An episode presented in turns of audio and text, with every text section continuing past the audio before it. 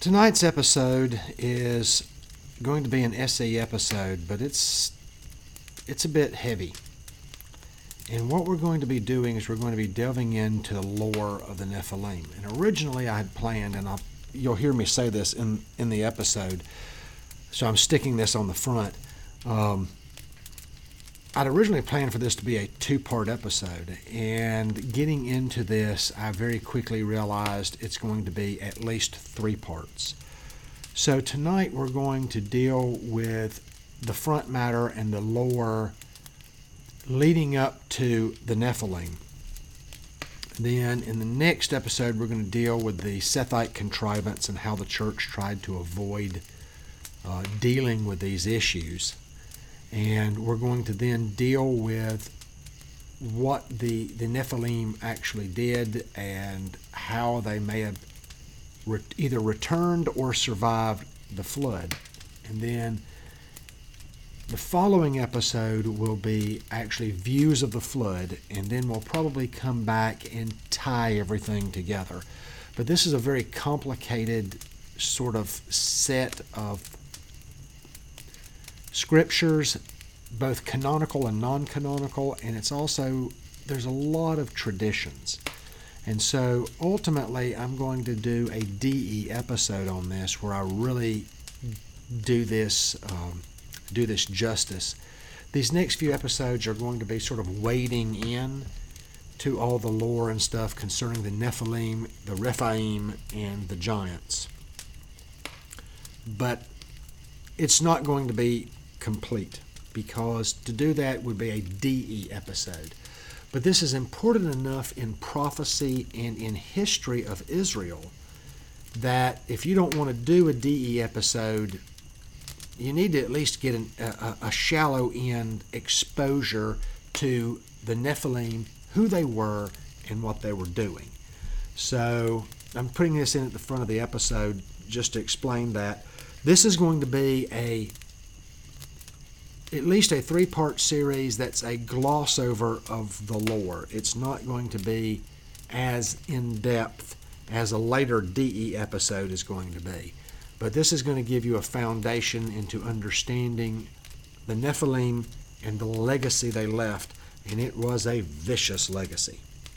So I hope you enjoy this tonight, and if you like Bible heresies and orthodoxies, don't forget to give us a like, subscribe, and tell other people about the shows. And so, without further ado, we'll start the episode tonight.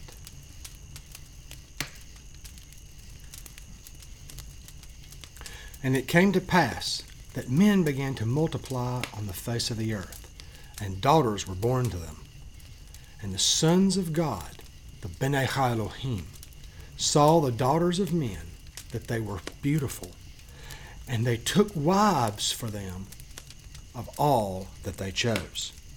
And Jehovah said, My spirit shall not always strive with man. In their erring he is flesh, and his days shall be a hundred and twenty years. And the Nephilim were in the earth in those days, and even after, when the sons of God came in to the daughters of men, and they bore to them children. And these were the heroes of old the men of renown. And Jehovah saw the evil of man was great on the earth, and every imagination of the thought of his heart was only evil continually. Genesis chapter 6. And all the others together with them took unto themselves wives, and each chose for himself one. And they began to go into them and to defile themselves with them. And they taught them charms and enchantments and the cutting of roots and made them acquainted with plants. And they became pregnant, and they bare great giants whose height was three thousand ells, who consumed all the acquisitions of men. And when men could no longer sustain them, the giants turned against them and devoured mankind. And they began to sin against birds and beasts and reptiles and fish, and to devour one another's flesh and drink the blood. And the earth laid accusation against the lawless ones. the first book of Enoch, chapter 7. For owing to these three things came the flood upon the earth, namely, owing to the fornication wherein the watchers against the law of their ordinances went whoring after the daughters of men, and took themselves wives of all they chose, and they made the beginning of uncleanness. And they begat the sons, the Nephilim, and they were all unlike, and they devoured one another, and the giant slew the Naphtali and the Naphtali slew the Eliho, and the Eliho mankind, and one man another. And every one sold himself to work iniquity, and to shed much blood. And the earth was filled with iniquity. And after this they sinned against the beasts and the birds, and all that moves and walks upon the earth. And much blood was shed on the earth, and every imagination and desire of men imagined vanity and evil continually. And the Lord destroyed everything from off the face of the earth because of the wickedness of their deeds, and because of the blood which they had shed in the midst of the earth. He destroyed everything. The book of Jubilees, chapter 7. Good evening. Welcome to Bible Heresies and Orthodoxies. I'm Dr. Mick Robison, your host on this journey into the histories and debates surrounding the Bible. Tonight, we are going to deal with the Nephilim.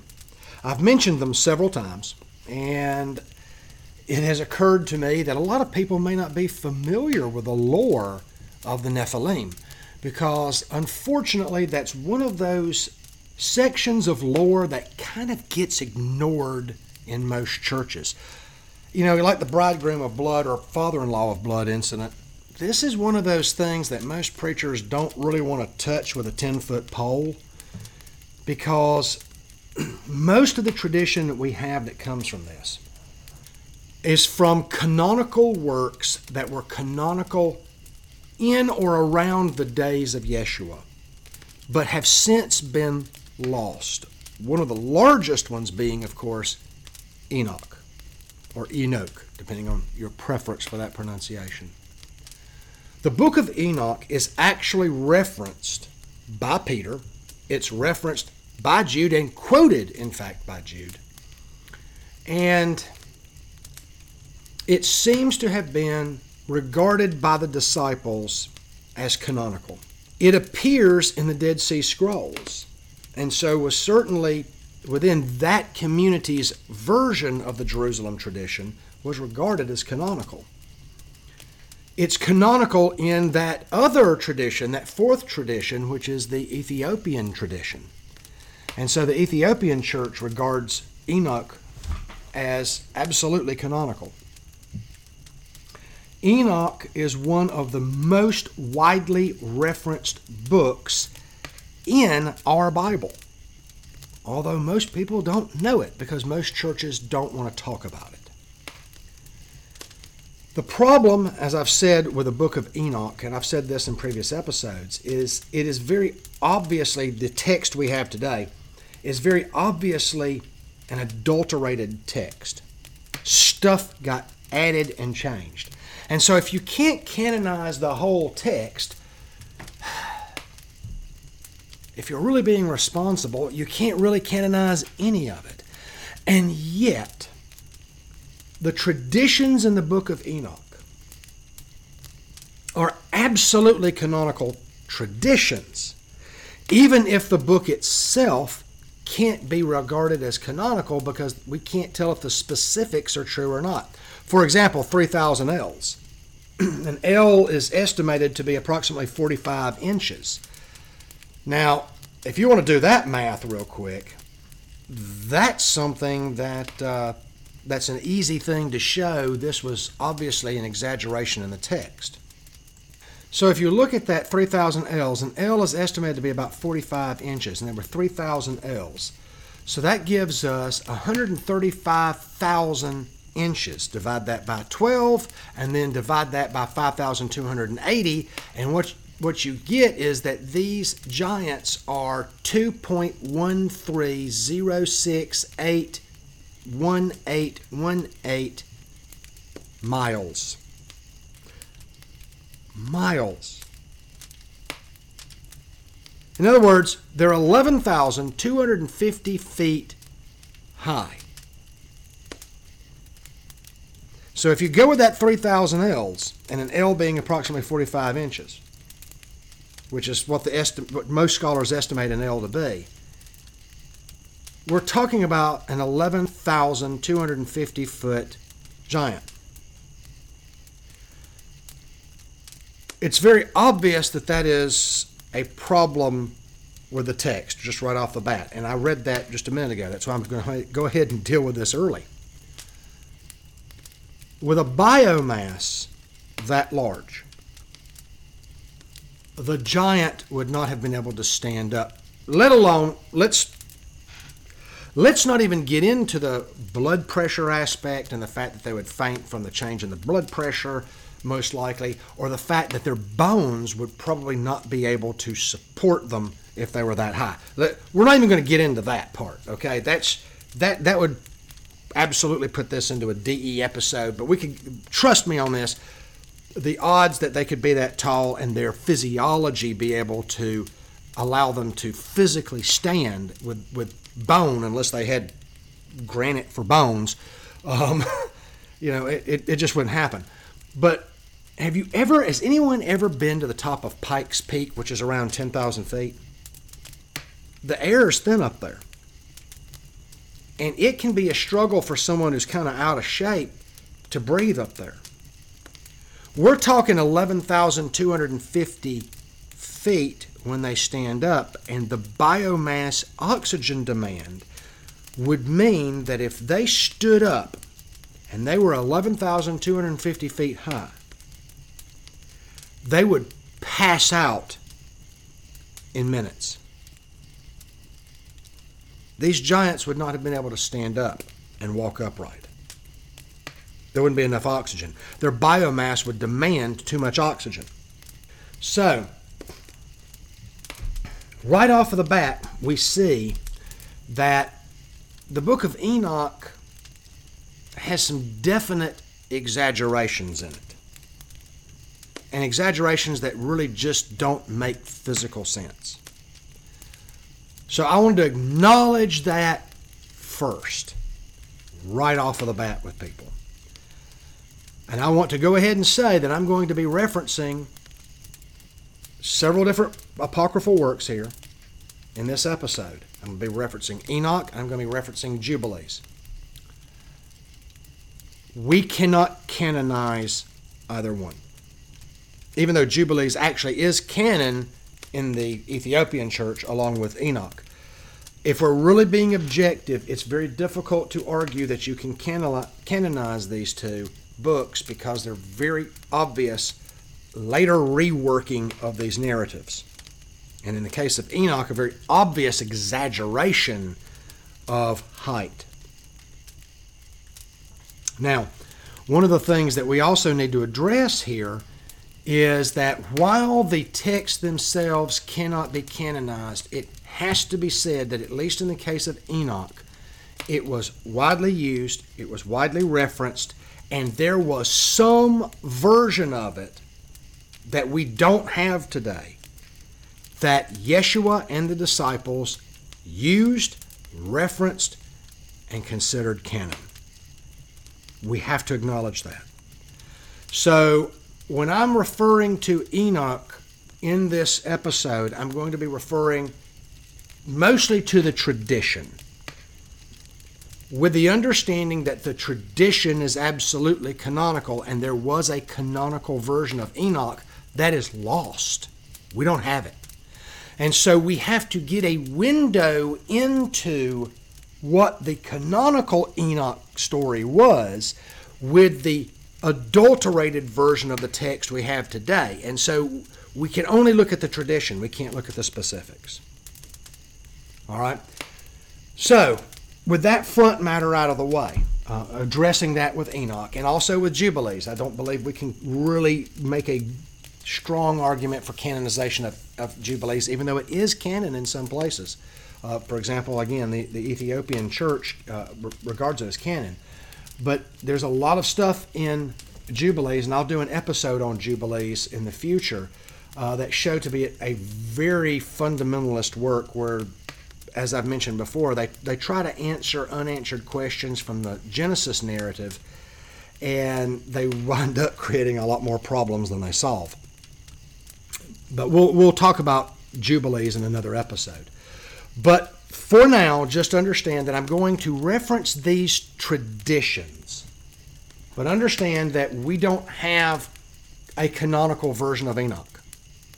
Even though there was very clearly a version of Enoch at one time that was very ancient, that was regarded as canonical, and there appears at the time of Yeshua to have been several different versions of Enoch floating around uh, one that had clear exaggerations, and others, and another that, mm, at least presumptively, was not exaggerated and was probably regarded as canon by a large number of people, in, including Jude and Peter. But uh, just understand that we don't have that version in any kind of complete form today. Now, let me address something that some people will want to ask. We know that there was a version of Enoch that was found in the Dead Sea Scrolls. That, so, so it should have been from the time of Yeshua. And one of the things that people would like to do is go to Enoch in this version of the Jerusalem tradition. Again, it's just one version of the Jerusalem tradition. It's our window into it, but we don't know if it was mainstream or not. We know it certainly like I said, is a window into it, but we don't know if it is accurate to the larger Jerusalem tradition or not. But the problem we have is we actually have part of the book of Enoch from the Qumran site where it talks about the giants in chapter 7. But remember me talking about Murphy? Murphy's a jerk, right? He, he, he likes to get us. Anything that can go wrong will go wrong, right?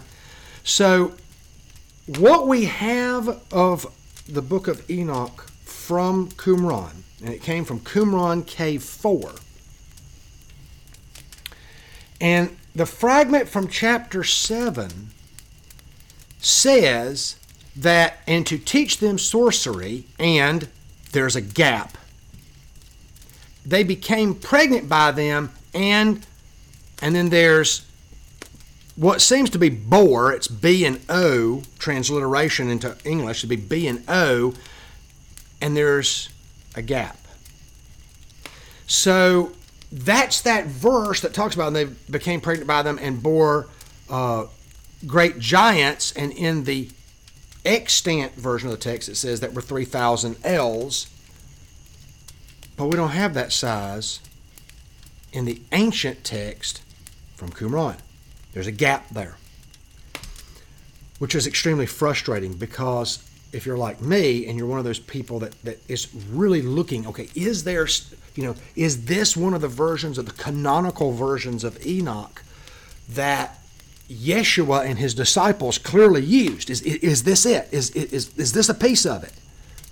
or you know certainly a copy of, uh, you know of, of that that work and if it is what's the height of the giants and it's not there you'll see people put in brackets bore great giants 3000 ells or cubits high that's that's the translator adding stuff. That's why it's in the brackets okay? The size isn't there. It's it's not there. So if this is a fragment of the version of the book of Enoch Yeshua and the disciples used, it's so fragmented we can't gain any knowledge from it. And we can't even get the height of the giants that was referenced. The assum- they're making assumptions that it was 3,000 cubits like the extant version. We don't know that though. And if this is the canonical work, and it is an unexaggerated work, and it is what Yeshua endorsed. I would expect the height to be something a little bit more realistic. You know, that they were, you know, not 3,000 ells high, but maybe, you know, 10 ells or something like that. But we don't know. So just just to kind of give people an insight onto that, yeah, there was a canonical version of Enoch. Like I've said, this canonical version of Enoch was used by Jude. It's referenced by Peter. It was clearly used by the disciples, but we don't have it today. We just don't have it. And the and the the text that was in Jerusalem that was extant at the time of Christ, that was in Qumran, is so damaged we can't get anything out of it. We just have enough to know there was a version of the book of Enoch being used at Qumran. But we can't even tell what the height of the giants were. So frustrating. So frustrating. Still, again, that all of that needed to be dealt with and said before we delve into this because when you start getting into the Nephilim, things can get very, very weird because there's a lot of mythology that gets roped into this. This is going to be a little mini series. Uh, I'm going to start out with this episode, and then the next episode I'll deal with views on the flood. I'm going to come back to the Nephilim and do another expanded, and it'll probably be a DE episode on the Nephilim because I don't want to get into it in this episode, but there is so much mythology associated with the Nephilim. And there are so many books out there associated with the Nephilim where they conflate biblical stuff and myth and they present it as fact. And they don't, you know, I, there's one guy who gave a talk and I was listening to him on the, on the internet and I was just I was just sort of shaking my head because he's talking about oh yeah and the Nephilim you have to understand these first generation Nephilim they had serpent heads and and fiery eyes and da da da like, where's that coming from? Well, that's coming from myth. That's not coming from scripture. That's extra canonical. Well, it's not even extra canonical. It's totally non canonical because it's not even Christian literature that he's drawing that stuff from. That's myth that's out there. And so you really have to be careful when you start going into a study of the Nephilim and a lot of these books. There's one book out there that I, am dying to read. Um, a friend of mine has it, and I've gotten some excerpts of it. And this guy makes this argument that there's all these secrets. It's a it's a conspiracy theory book, but I'm dying to read it to just see what what, what this guy says. Uh, because I'm one of those guys, I, I, like to think that I have enough discernment that I can read a lot of this conspiracy theory nonsense out there and and discern what, what has a high degree of of bullcrap in it. what has a lot of manure in it and what doesn't. I like to think I can discern that, and I hope I can. Um, you know, but um, you know, sometimes you want to read uh, some of the some of the uh, some of the manure out there because you want to see what people are saying. And, and sometimes you have to read. I mean, I, I, know this sounds strange in a religious podcast. If you have the, uh, the, a gift of discernment, if you are firm in your faith and you have discernment, it is sometimes good to go out there and read the manure because you want to know what people are getting fed. And you have to, and if you don't know the manure, you can't identify it as that. I mean, let's just say it. If you can't, if you if you if you don't know the crap, you can't tell people, listen, guys, that's crap. I mean, let's just be honest uh, and be blunt about it. it, it sometimes you you really need to, to be familiar with what the crap stories are that are circulating so when people come to you and they talk to you about this stuff that you can discern whether or not this stuff is crap And there's a lot of garbage out there about the Nephilim. Now, were they unnatural? They absolutely were. There are traditions, Jewish traditions, that they were even possessed of some sorcerous abilities. There is a view that they had magical powers. But most of the views that are within the Christian and Jewish community kind of end there. They don't go into this. They were monstrous in their height, yes, but they weren't monstrous necessarily in their appearance. They're described as, as men of great renown, heroes of old. And heroes does not mean they were necessarily righteous heroes, but they were viewed as heroes. They did mighty deeds. That term heroes in the Hebrew can, can mean doer of great deeds be it evil or good, but doer of marvelous, great, and mighty deeds. It doesn't. The hero doesn't necessarily mean somebody you have to look up to. Okay, understand that. The word hero in the Hebrew there does not necessarily mean they were ones you looked up to. The, the Bible is very very plain that they were evil and they could only think on evil continually. But they were men of great renown, the heroes of old. And that term hero is doer of great deeds, worker of great works. Even though they may have been evil works, they were mighty deeds. Okay? So understand that too. To start looking at the Nephilim and what they were, and what all went on back then. We're actually going to go to the Second Testament first because one of the things that people like to ask is why do why do I care?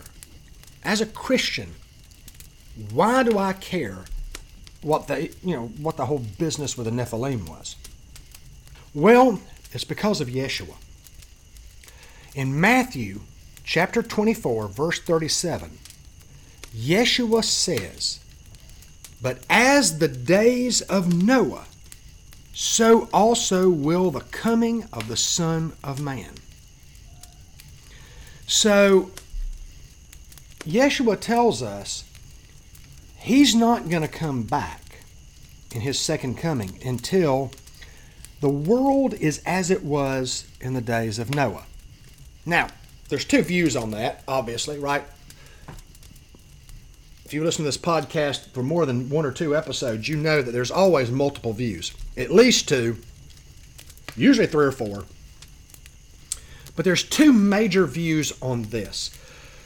Yeshua may be speaking ideologically, that as it was in the days of Noah, we were told, if you listen to the, the very beginning of this episode, you know, we're told that in the days of Noah, most people could only think on evil continually. And so some people espouse the view that what Yeshua is talking about is not literal, that it's not going to literally be as it was in the days of Noah, but people are going to have the same attitude. And so, metaphorically, the vast majority of people in the world are only going to be able to speak on evil continually. They're only going to be able to think on evil continually.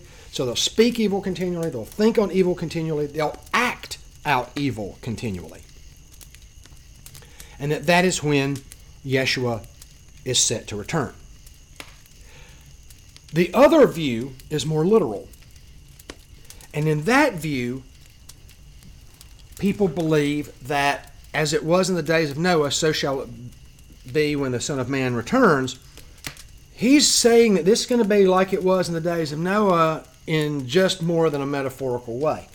In this view, we're going to see a resurgence of the Nephilim or their descendants, one of the two. But something of the Nephilim has to come back.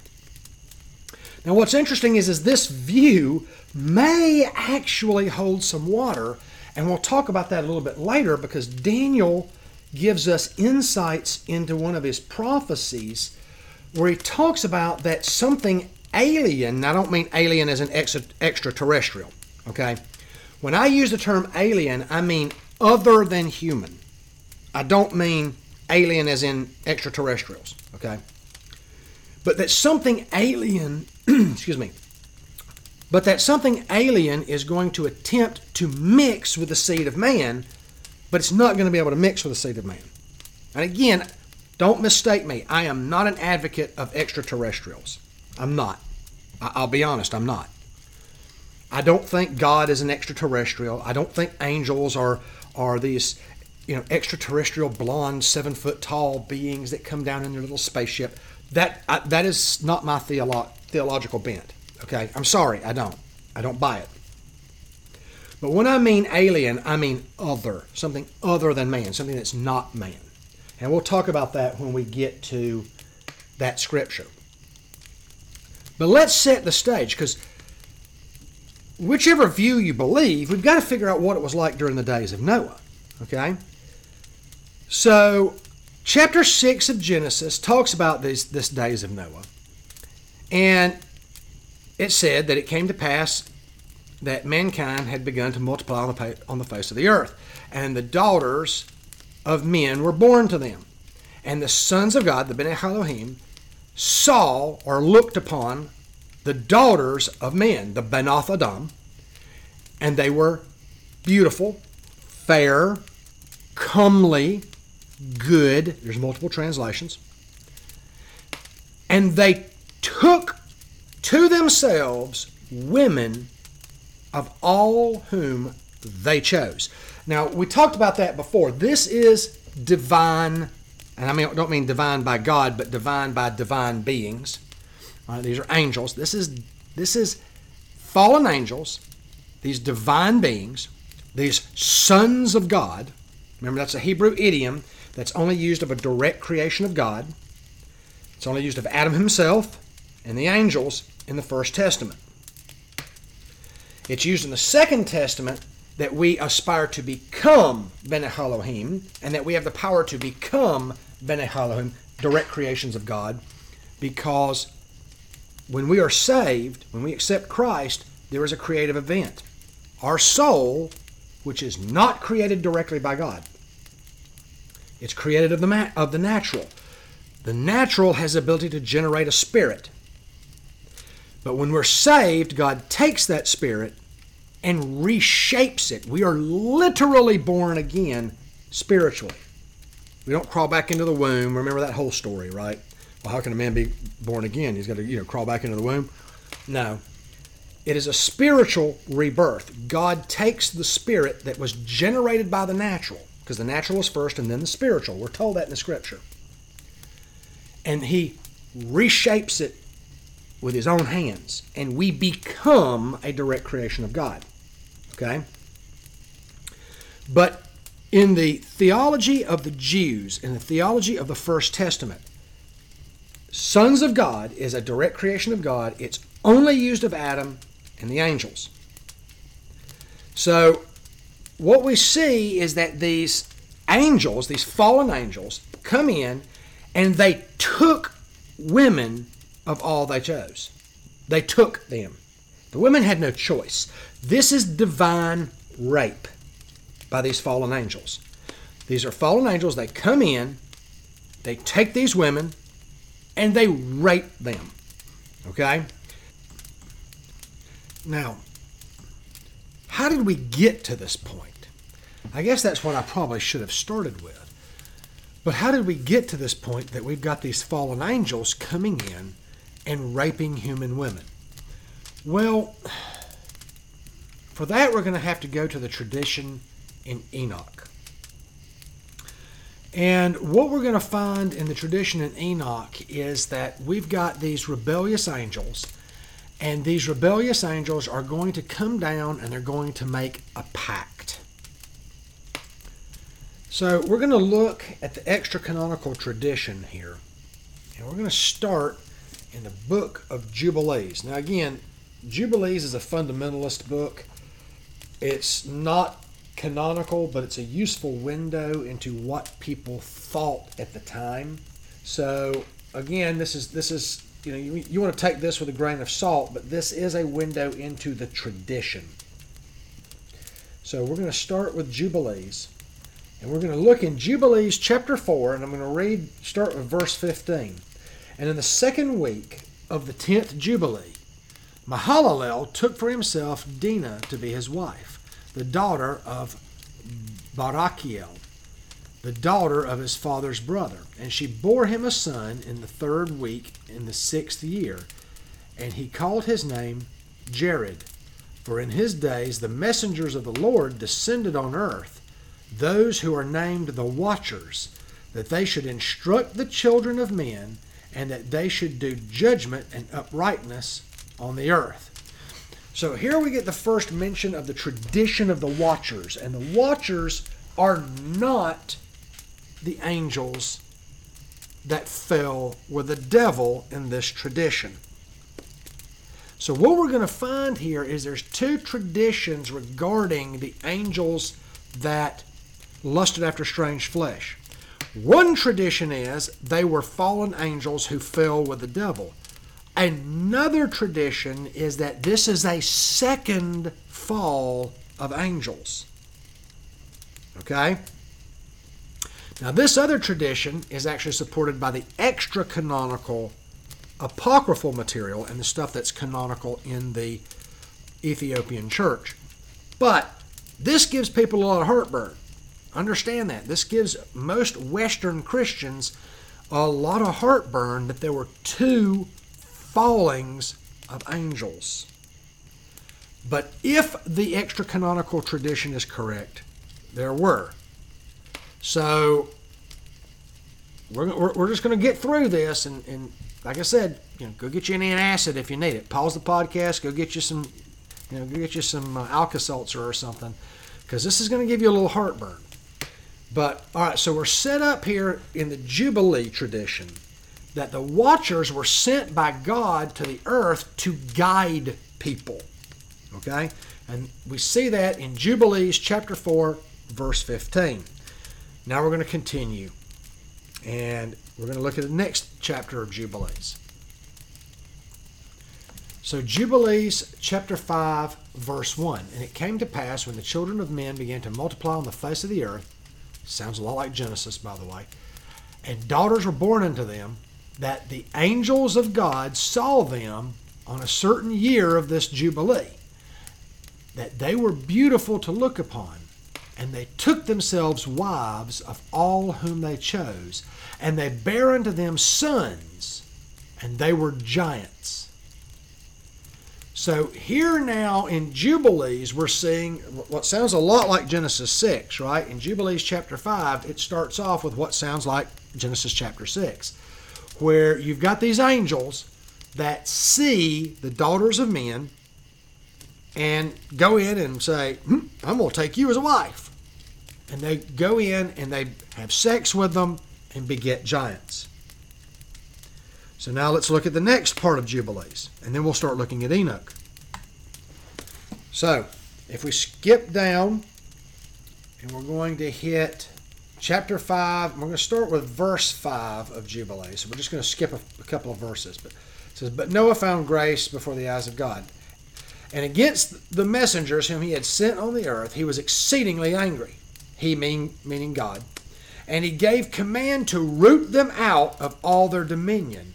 And he commanded that they be bound in the depths of the earth, and behold, they are bound in the midst of them and are kept separate. So, in Jubilees, and, and one translation says it commanded us as if it was the uh, if it's as if it's the angels that are talking, but the point is is that the binding of the angels in the Jubilean tradition happens before the flood. Okay? That's important to note because when you start trying to have an explanation of how Nephilim show up after the flood, you've got a problem in the Jubilean tradition because you've either got to have a, a, a third group of angels coming in or you've got to have flood survivors. And we'll deal with what's the like, most likely scenario later on the, in the next episode when we talk about flood views. But very clearly, the Jubilean tradition is that these watchers were angels of God. They weren't fallen angels with the devil, but they sinned when they lusted after women. They create the Nephilim, and God has them bound before the flood. So we're going to pick it up in the next verse. This is verse 7 of Jubilees chapter 5. And a command went out against their sons. This is the Nephilim. A command went out against their sons from before his, God's, face, that they should be smitten with the sword and be removed from under the heavens. And he said, My spirit will always abide with man, for, the, for they are also flesh, and their days will be 120 years. And he sent his sword into the midst, that each should slay his neighbor. And they began to slay each other until they all fell by the sword and were destroyed from the earth. And their fathers were witnesses of their destruction.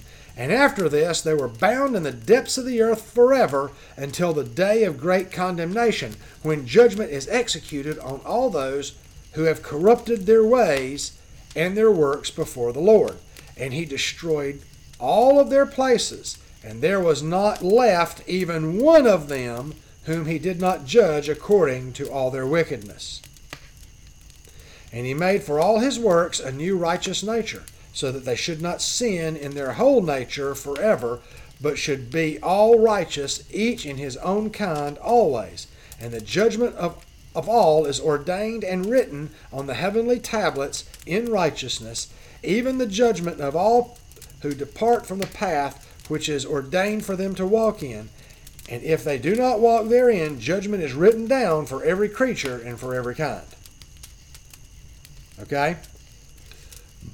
So, the next problem we get then with the Jubilean tradition is the way the Jubilean tradition reads is it sounds like God puts a curse on the Nephilim, and they all destroyed each other with their fathers, those angels, bearing witness to it before they're bound. Well, that presents a problem right there in Jubilees. Because we're told in Genesis that the Nephilim were in the earth in those days, the days of Noah, and also after that. Yet we're told in the Jubilean tradition that these watcher angels witness the destruction of all their children, that their children all kill each other because of a curse from God, and then they're bound. So the, the Jubilean author has now deviated from the biblical narrative and created a problem. But understand that this is a tradition. This is regarded as canon in many communities in the past, and it's still regarded as canon in the Ethiopian church today. And it's very hard to look at the Jubilean tradition and then reconcile the coming of the Nephilim again later. And we're going to have to figure this out. And, and this, is, this is not easy stuff to figure out. So now let's look at the Enochic tradition. Now, this is chapter 6 of the first book of Enoch. There's a first book of Enoch, which is what's canon in the Ethiopian text. Fragments of it, like I said, were found in the Dead Sea Scrolls. There's a second book of Enoch, which is the Slavonic Secrets of Enoch. We're not going to deal with that um, until much, much later. And then there's a third book of Enoch. Now, we're going to start in chapter 6 of the first book of Enoch. And it came to pass when the children of men had multiplied, that in those days were born to them beautiful and fair daughters. And the angels, the sons of heaven, saw and lusted after them, and said to one another, Come, let us choose wives from among the children of men, and have children with them. And Samyaza, who was their leader, said to them, I fear you will not agree to do this deed, and I alone shall have to pay the penalty for this great sin. And they all answered him and said, Let us all swear an oath, and all bind ourselves by mutual curses, so that we do not abandon this plan, but do this thing. then they all swore together and bound themselves by mutual curses. And they were all in 200 who descended in the days of Jared onto the summit of Mount Hermon. And they called it Mount Hermon because they had sworn and bound themselves by mutual curses on the act. Then, chapter 7 And all of them together went and took wives for themselves, each choosing one for himself, and they began to go into them and to defile themselves with sex with them. And the angels taught them charms and spells and the cutting of roots, and made them acquainted with plants. And the women became pregnant, and they bare large giants whose height was three thousand ells. The giants consumed all the work and toil of men, and when men could no longer sustain them, the giants turned against them and devoured mankind. And they began to sin against birds and beasts and reptiles and fish, and to devour one another's flesh, and drank the blood. Then the earth laid accusation against the lawless ones. So that's the Enochic account. So when you bring all of this together, how does how does this all fall out? When you bring this all together, what happened was is the extra-canonical tradition is that there was a war in heaven and that the devil fell with a third of the angels of heaven. Okay, we have no problems with that. That's talked about in our canonical scriptures. It mentions that in Revelation we don't have a huge problem with that. Then God sends a group of angels, a group of, of 200 angels. And these 200 angels are sent to earth to guide mankind, and they're called the Watchers. And these Watchers go wayward and they sin. And when they sin, it's a second falling of angels. And the way they sin is they're tempted by flesh. They lust after strange flesh. They descend to the earth in the days of Jared on to Mount Hermon, and they make a pact that they are going to go in and take wives of, of the human women. And they go in and they have sex with human women, and they beget the Nephilim. And the Nephilim are born to these women, it is unclear whether or not the women survive the births, and it's unclear whether or not the babies are relatively normal size but then just grow to giants, but that kind of is the assumption, okay? And they grow to gigantic stature and are unnatural beings. And this angers God greatly. The Jubilean tradition has God wiping them out before the flood, or actually having them wipe each other out. But the other traditions are that they were not wiped out. In fact, the biblical tradition itself contradicts that because it says in Genesis 6 that the Nephilim were in the earth in those days, days of Noah, and also after that. So the biblical tradition seems to say that the Nephilim did not wipe themselves out. Okay? So there's it, so the Jubilean tradition is at odds with the Genesis tradition. And certainly at odds with later tradition in the books of Moshe. Okay? But that's where this is falling out. Just to kind of give you that overview of how all, all this in the traditions gets started. You know, what's what's the narrative there? The important point in the Hebrew pas- passage here is that the sons of God come in and they do this. That's the important point to understand that the sons of God, this is angels doing this to human women. Now, what results from this? One of the problems that we have, and we'll get to that because uh, I'm a little bit, I'm going to talk about the deception of Julius Africanus. But some people want to say, and this comes out of Julius Africanus, that these were just human beings, that there were, it was a mixing of the lines of Seth and the lines of Cain. We are told that these entities are unnatural. What is born of this are monsters. Now, I don't mean monsters like, you know, Godzilla all of a sudden appears out of nowhere. you know, I'm not talking about monsters in the chimeric, or and by that I mean the chimera, or the um, you know like Typhon from, from Greek mythology, the great the great Typhon, which was a titan that, that had all these tentacles and all this stuff. Uh, we're not talking about monstrous in that way. They are monsters, though, in that they are utterly beyond redemption. They are unable to be repentant. They are unable to consider anything but evil. They are evil in their core and they are unnatural abominations in their spirit. Physically, they are of unnatural stature. And the extra canonical traditions tell us that they had unnatural powers. They had sorcerous abilities. We're told in extra canonical texts, such as Enoch,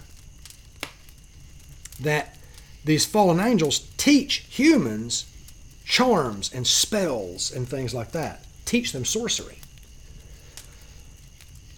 It is also extra canonical tradition that the Nephilim had sorcerous powers. Being half angelic, they had more ties to magical power than even humans did. And so they had power as well. But they weren't as great as an angel by any means. But that's extra canonical tradition. And that sets us up with the understanding of how this starts going on, at least what the traditions are as to how this starts going on. And so, what I'm going to do is I'm going to stop this episode tonight and let you sort of ruminate on that. The next episode, we'll get into the Sethite contrivance of Julius Africanus. We'll look at the way the Christian church has tried to deal with these very strange traditions. And we'll start looking at the second coming of these Nephilim. We'll start looking at what happens after the flood, how they may have come back, and what their descendants were. And we'll get into the Rephaim, exactly what the Rephaim were, which are, uh, spoiler alert, they seem to be originally a tribe, and then all the descendants of the Nephilim eventually just sort of get lumped into this term Rephaim. And we'll talk about that. We'll talk about what Isaiah says about the Rephaim. And we'll talk about uh, different Rephaim who are mentioned. Uh, we're certainly told that Goliath of Gath was one of them, and his, his sons were, were born to, uh, to Rapha, that term meaning the tall one. It's not a proper name, and uh, that they were of the Rephaim. So we'll talk about that in the next episode, and then I think what I'll do then, instead of doing the second episode on flood views, what I'm going to do is I'll do that as the third episode because I'm already looking and, and we're running we're running long in this episode, even though I'm trying to keep it SE. So I'm going to go ahead and let you ruminate on this with this episode. Next episode, we'll talk about the contrivance of Julius Africanus, what the, how the church tried to distance themselves from this belief in the angel view of Genesis 6 and how we're now coming back to that and how how we we start seeing Nephilim appear again, or at least their descendants, after the flood. And then with the third episode, we'll deal with views of the flood. And hopefully by that point, we'll have given a solid enough base for people to truly understand the implications of what the Nephilim were, the implications of what they did, and the implications of some of the prophecies that say they may return again. So, I hope you've enjoyed this episode of Bible Heresies and Orthodoxies. If you have, don't forget to give me a like or subscribe and tell others about the show. And until next time, good night, and may the Blessings of Yeshua be upon you. May the Lord bless and keep you, make his face to shine upon you, and may he bring you peace. Until next time, good night.